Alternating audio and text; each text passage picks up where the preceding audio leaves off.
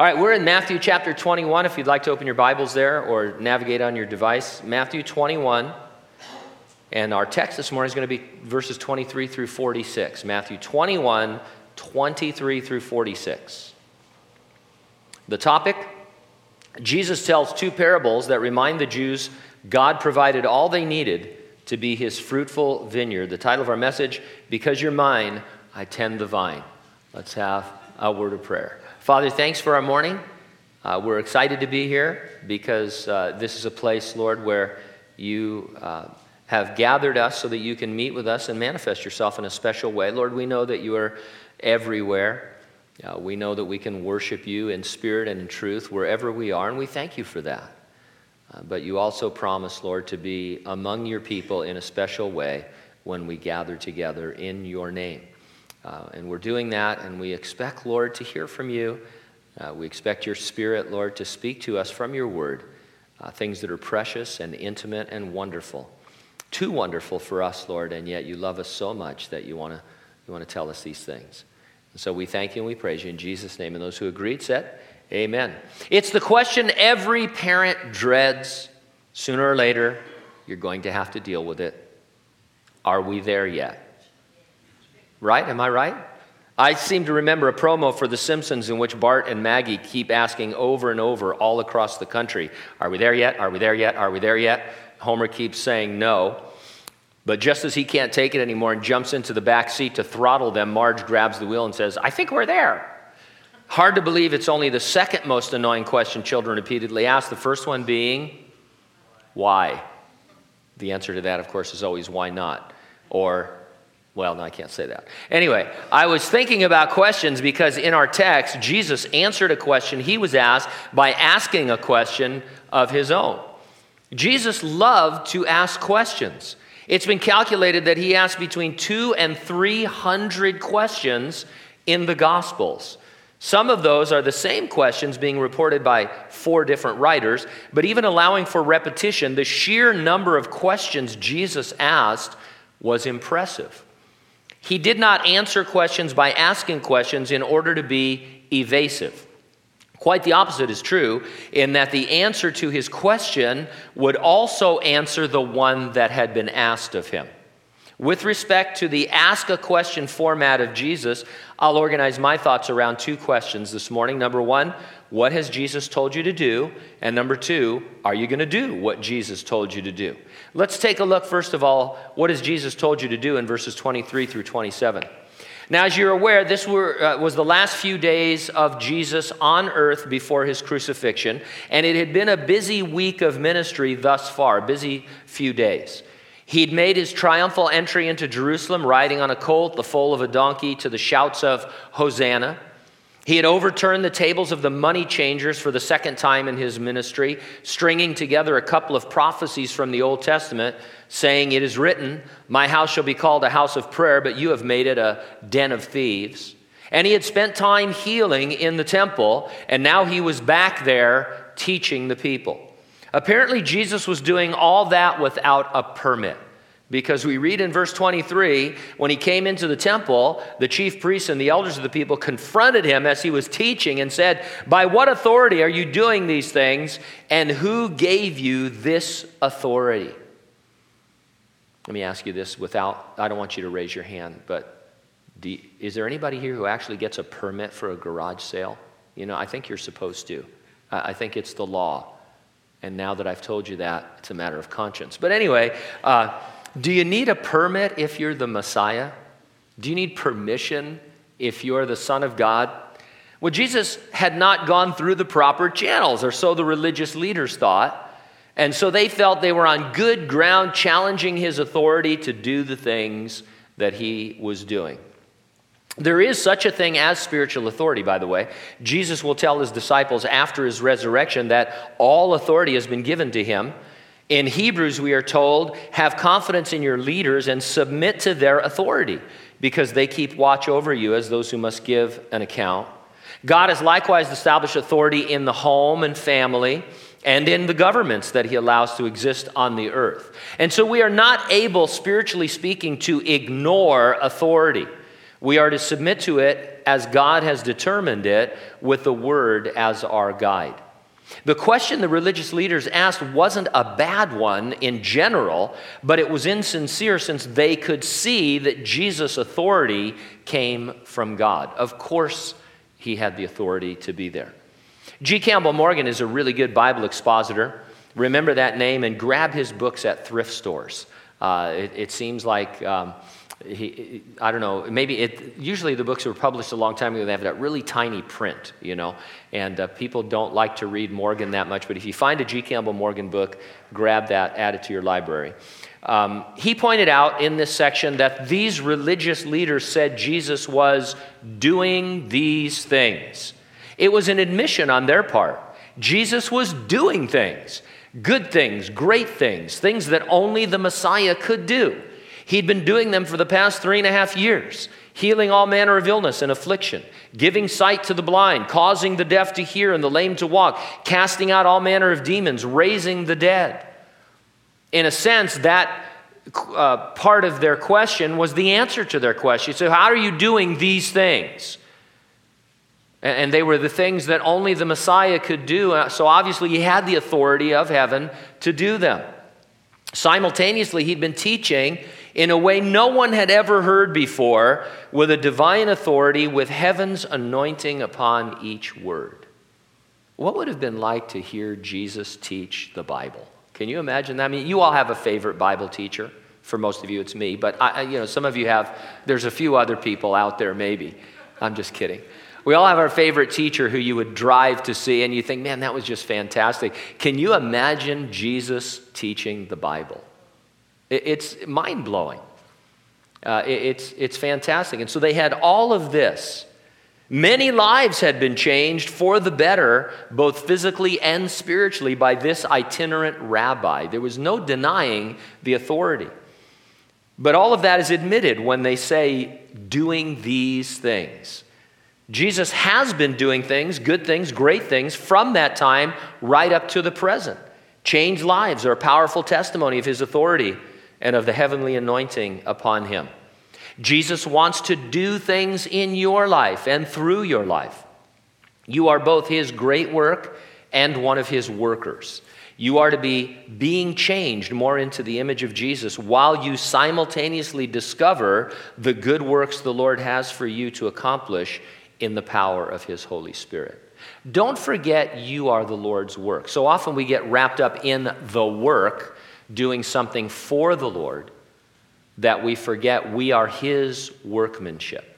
We are his work, and he is probably using the things that we're doing or that are happening in our ministry, both good and not so good, to work on us. And in the end, he's more interested in that work than anything else. Verse 24, but Jesus answered and said to them, I will also ask you one thing, which if you tell me, I likewise will tell you by what authority I do these things. It was not unusual in Jewish culture to answer a question with a question. I want to bring this back, by the way. I'm just going to ask people questions from now on. But in Jewish culture, it was a preferred method that rabbis used with their students. Far from being evasive or even disrespectful, the Lord was being gracious to these guys. Even though they had rudely interrupted him in the middle of a teaching, he was treating them with respect, as if this was a genuine dialogue, even though their hearts were wicked and accusatory. And so in verse 25, he says, the baptism of John, where was it from? From heaven or from men? And they reasoned among themselves, saying, if we say from heaven, he will say to us, why then did you not believe him? But if we say from men, we fear the multitude, for all count John as a prophet. Obviously, this is a lose-lose situation for these guys. What is sad is that here they were, the religious and supposedly the spiritual leaders, but they were in a place where they could not honestly answer a simple question about themselves. If in your ministry you find you cannot give a straightforward, honest answer, something has probably gone very wrong. If you are taking evasive action, it's a problem. Now, that doesn't mean we shouldn't be tactful or thoughtful. It doesn't mean we should blurt out things people have no business hearing. It doesn't mean we should lack sensitivity. It just means we shouldn't have a hidden agenda that requires stealth and deception. Our yes should be yes, and our no should be no. Verse 27, so they answered Jesus and said, we do not know. And he said to them, well, neither will I tell you by what authority I do these things. Their answer was a lie they told to protect themselves. It's like the guy who said, I always lie. Was he telling the truth? How can he be telling the truth about lying if he always lies? It's called the liar's paradox. I always lie. You don't know if he's telling the truth or he's lying. Now, Jesus' question was not just to avoid giving them an answer.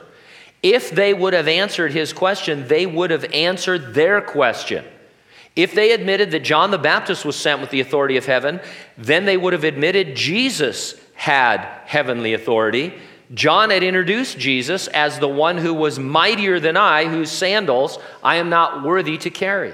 He had initially refused to even baptize Jesus, saying to him, I need to be baptized by you, and you are coming to me.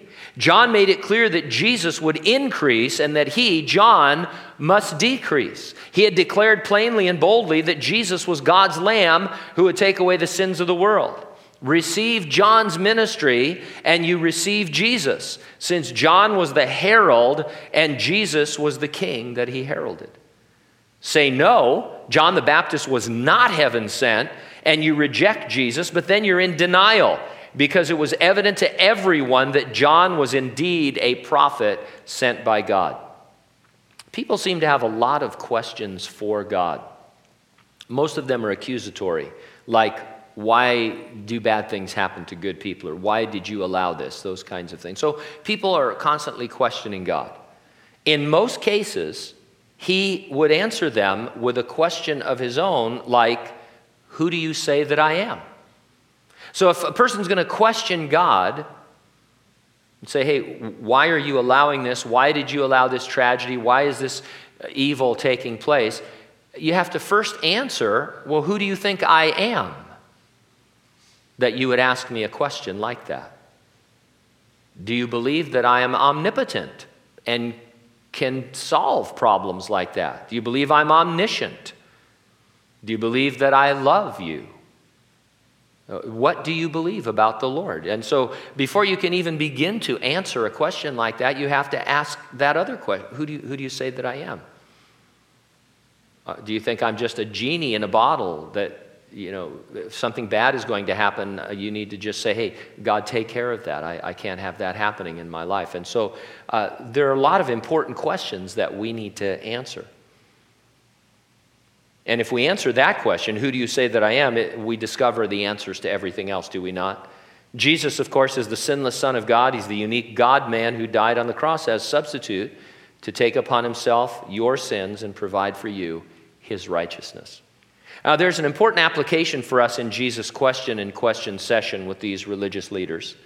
God wants you to act upon what you already know and what he has already asked of you, often before he gives you further direction. Take these religious leaders as an example for us. If they had received the ministry of John the Baptist, they would not be asking Jesus ridiculous accusatory questions about his authority. Instead, they'd have had their lives changed. They'd be in the crowd, soaking up the greatest teaching ever heard by men from the lips of the Son of God. It was useless to answer their question since they had refused the revelation God had already given them. Sometimes, not always, but occasionally, when you feel like you're spinning your spiritual wheels, it's because God has already asked you to do something. He's told you what he wants, but you're just not doing it. Maybe you disagree with what he's asking you to do, or more positively, but just as disobediently, you don't feel adequate to accomplish it.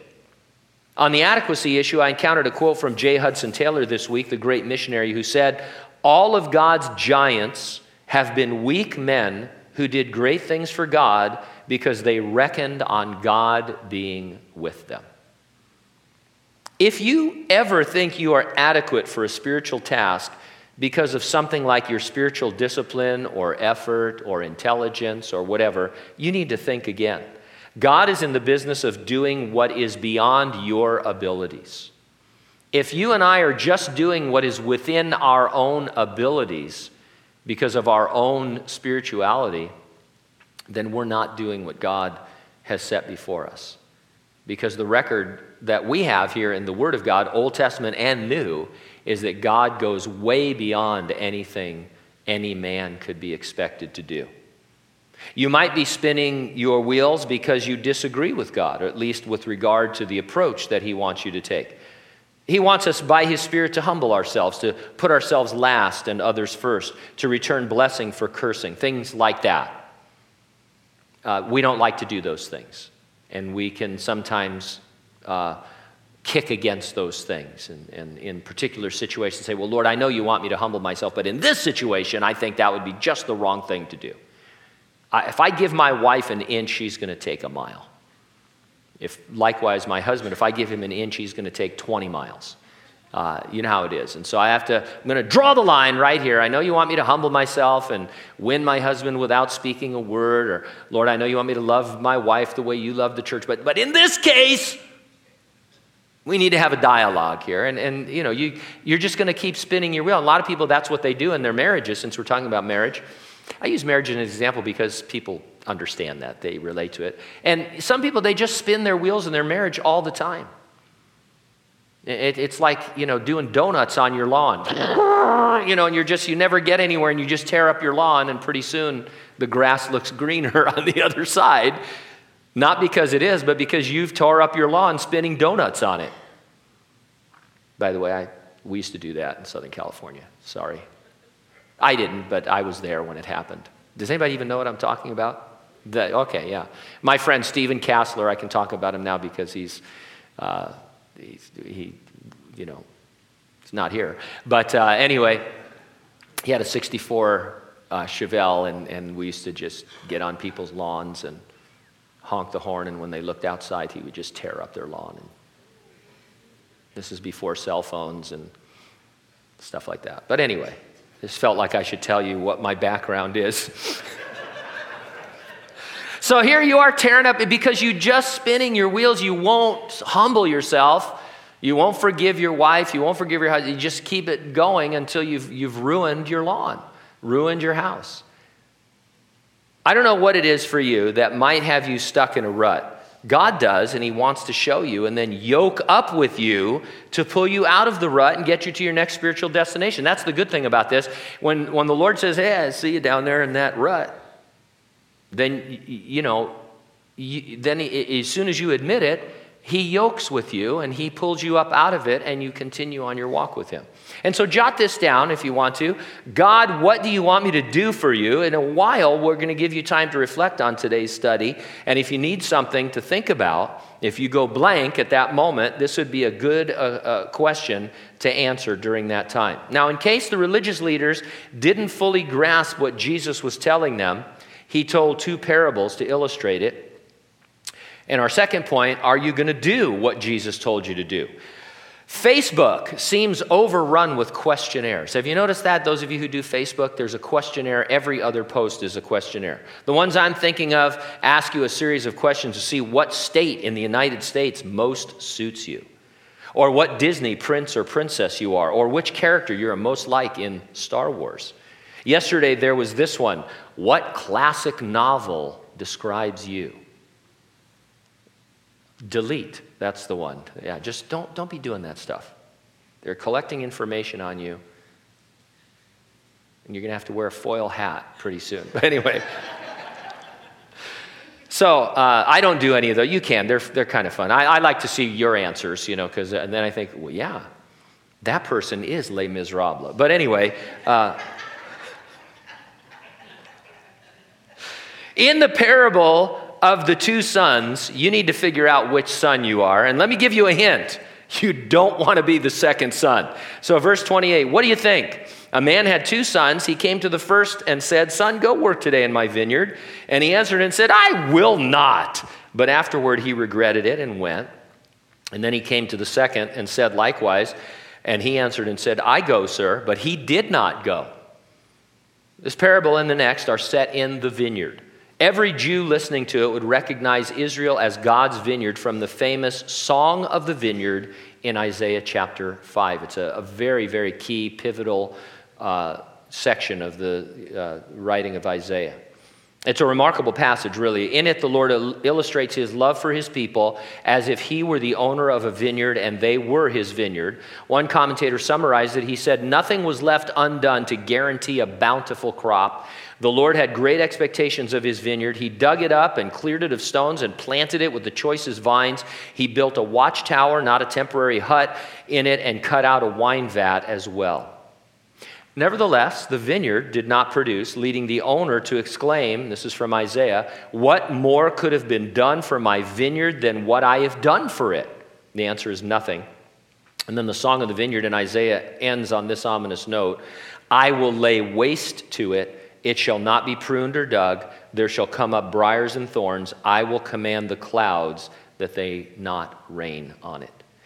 Now, the time of this judgment upon Israel as the Lord's vineyard was at hand, and these two parables fill in some additional details as to why it was so.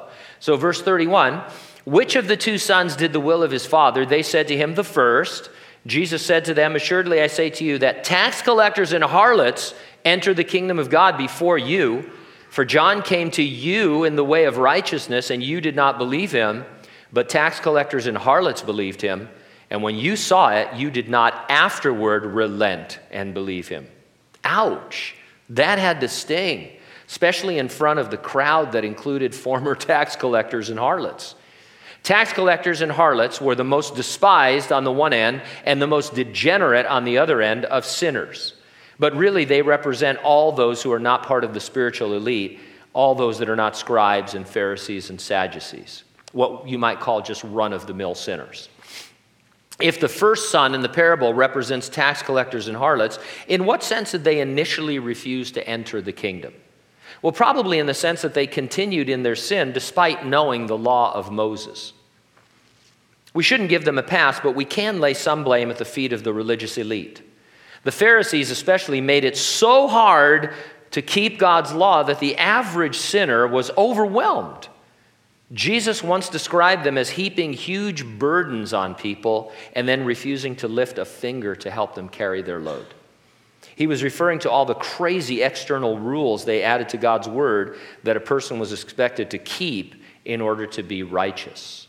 And so if you were a tax collector or a harlot and you wanted to get right with God, the Pharisee would just heap all of this stuff on you. Like, he'd say, well, you need to start by tithing from your herb garden. What? And you need to get your oregano leaves out and count out 9 for yourself and 1 for God. 9, 1. I was working with oregano the other day, the dried up kind. Can you imagine having to do that? Even if you just weighed it out, well, here's my 10% oregano for God. And that was just the tip of a huge iceberg of rules and regulations. And so it was discouraging. If you had to be a full-time Pharisee in order to just keep track of the rules of righteousness that they had added. And so they made it hard for people. Now, when John the Baptist came, the sinners regretted their sin. The word there is repented. They believed John. They were baptized, and they were waiting entrance into the kingdom of heaven. Had the nation received Jesus Christ as their king, these repentant tax collectors and harlots would have been its chief citizens. The religious elite only acted as though they were obedient to the law of Moses. They were all about the externals, ignoring any internal transformation. They went out to see John baptizing, but they refused to repent at his preaching, and they were rejecting the one John pointed to as their Savior and Lord. And so they were clearly, unmistakably, the second son in this parable. Now, while they were still reeling, Jesus told another parable of the vineyard. He says in verse 33, "Hear another parable. There was a certain landowner who planted a vineyard and set a hedge around it, dug a winepress in it, and built a tower. And he leased it to vine dressers and went to a far country. Now, when vintage time drew near, he sent his servants to the vine dressers that they might receive its fruit. And the vine dressers took his servants, beat one, killed another, stoned another. Again, he sent other servants, more than the first, and they did likewise to them. Then last of all, he sent his son to them, saying, they will respect my son. But when the vine dressers saw the son, they said among themselves, "This is the heir. Come, let us kill him and seize his inheritance." So they took him and cast him out of the vineyard and killed him. The leaders of Israel are represented by the vine dressers, who were responsible for cultivating, pruning, and tending God's vineyard to produce a bountiful spiritual harvest. The servants who were sent represent the prophets whom God sent over and over again throughout Israel's history to call them to repentance and obedience in order to produce fruit. Look at any of the prophets, for the most part, and see how they were treated as they came seeking repentance from the Jews. The leaders of the nation routinely killed God's prophets. In an amazing display of patience, God continued to send prophets to try to woo his wayward people. It was to no avail. Graciously, God provided one final opportunity by sending his son, Jesus Christ, to Israel. He, too, was about to be rejected and killed by Israel's leaders. Verse 40, "Therefore, when the owner of the vineyard comes, what will he do to those vine dressers?" They said to him, "Well, he'll destroy those wicked men miserably and lease his vineyard to other vine dressers who will render to him the fruits in their seasons." Now, they must not have realized that they were passing judgment upon themselves. People do this in a different way today. I've had people tell me, somewhat jokingly, but somewhat seriously, that they know they're going to hell when they die, or at the very least that they're not going to heaven. Have anybody ever done that to you? Just kind of I'm going to go to hell when I die because I'm not a very good person. Well, if you believe that, you better do something about it while there's still time. That's not anything you want to be joking about, because you're passing a judgment on yourself, and you may not realize it, but it's accurate. And so verse 42, Jesus said to them, "Have you never read in the scriptures, 'The stone which the builders rejected has become the chief cornerstone. This was the Lord's doing, and it is marvelous in our eyes. Therefore I say to you, the kingdom of God will be taken from you and given to a nation bearing the fruits of it. And whoever falls on this stone will be broken, but on whomever it falls, it will grind him to powder." Jesus changed illustrations and began talking about a building. The figure of a stone is often found in Scripture, Jesus being referred to both as a foundation stone and the head of the corner. Jesus is God's chief cornerstone upon whom the kingdom of God would and yet will be built. The builders were the religious leaders who rejected him. That they would be ground into powder anticipates the very real destruction of Jerusalem in 70 AD by Titus and the Roman legions that he commanded. Whoever falls on this stone was Jesus' way of describing a person who would receive him and be saved by humbling him or herself. God is not willing that any should perish. The Lord wept over Jerusalem, knowing they would reject him and bring destruction and dispersion upon themselves. It brought him no joy. Who or what is the nation that the kingdom will be given to? John Walvoord says, and I quote, "The word nation is without an article in the Greek and probably does not refer to Gentiles specifically." In other words, it doesn't refer to a specific nation as we would call it today, but perhaps just to a people group. It might mean anyone, Jew or Gentile, from any nation who brings forth fruit during Jesus' absence in between his first and second coming. In that sense, we could say the church throughout the age in which we live is that nation. It undoubtedly refers in the future to the nation of Jews who will survive the Great Tribulation. The kingdom will be offered again, and at the end of the 7 years, the Lord will return, and the remnant of Israel will be saved. And then Jesus will establish the kingdom of God on the earth for 1,000 years. Verse 45, "Now when the chief priests and the Pharisees heard his parables, they perceived he was speaking of them. But when they sought to lay hands on him, they feared the multitudes because they took him for a prophet." Have you ever had someone actually realize you were calling them personally a sinner? I mean, you sometimes we share the gospel and we're saying that, but people don't really get it. And then all of a sudden a light goes off and they understand that you're talking to them as if they're Adolf Hitler and that they deserve what a person like Adolf Hitler deserves. It can be kind of scary, but at least you know that the Word of God is convicting them, and for that you could be glad. It's a little harder to put yourself in this parable because it's so specific to the vineyard and to Israel's leaders at the time Jesus was on the earth. It's clearly and unmistakably a parable of the vineyard, which is Israel, but there are some principles we can glean from it. For example, if you're not a believer in Jesus Christ, if you're not saved, or a person's not saved, in a very real sense, you are rejecting God's prophets, and ultimately you're rejecting his son.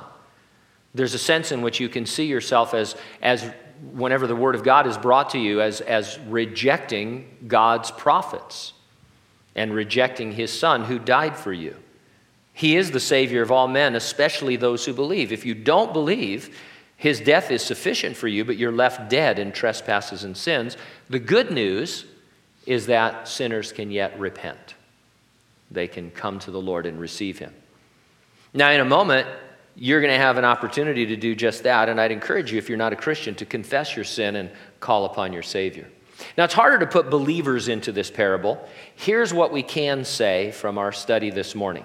Jesus' initial effort in the opening fray was to show these guys they had not done what God had told them to do.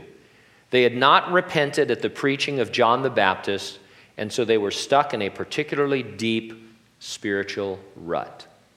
God sent John to prepare the way of Jesus, and their hearts should have been ready, should have been prepared for his ministry leading up to the day he came into Jerusalem. They should have been in that crowd shouting, "Hosanna, blessed is the name of the Lord," but they weren't because they had failed earlier on. They had failed to repent at the preaching of John the Baptist, and they were stuck there.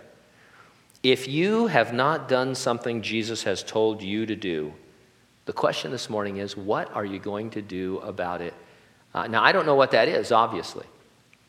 And you might not have a handle on it right now either, but as we spend time with the Lord here in just a second, ask the Lord, because he doesn't want to just show you.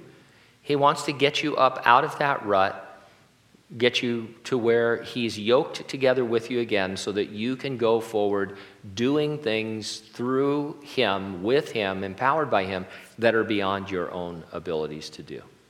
And so what is it maybe that... Maybe it goes back decades. Maybe it's as fresh as this morning. Maybe it's something the Lord will put on your heart right now. What does the Lord want you to do, and what are you going to do about it? Let's pray together.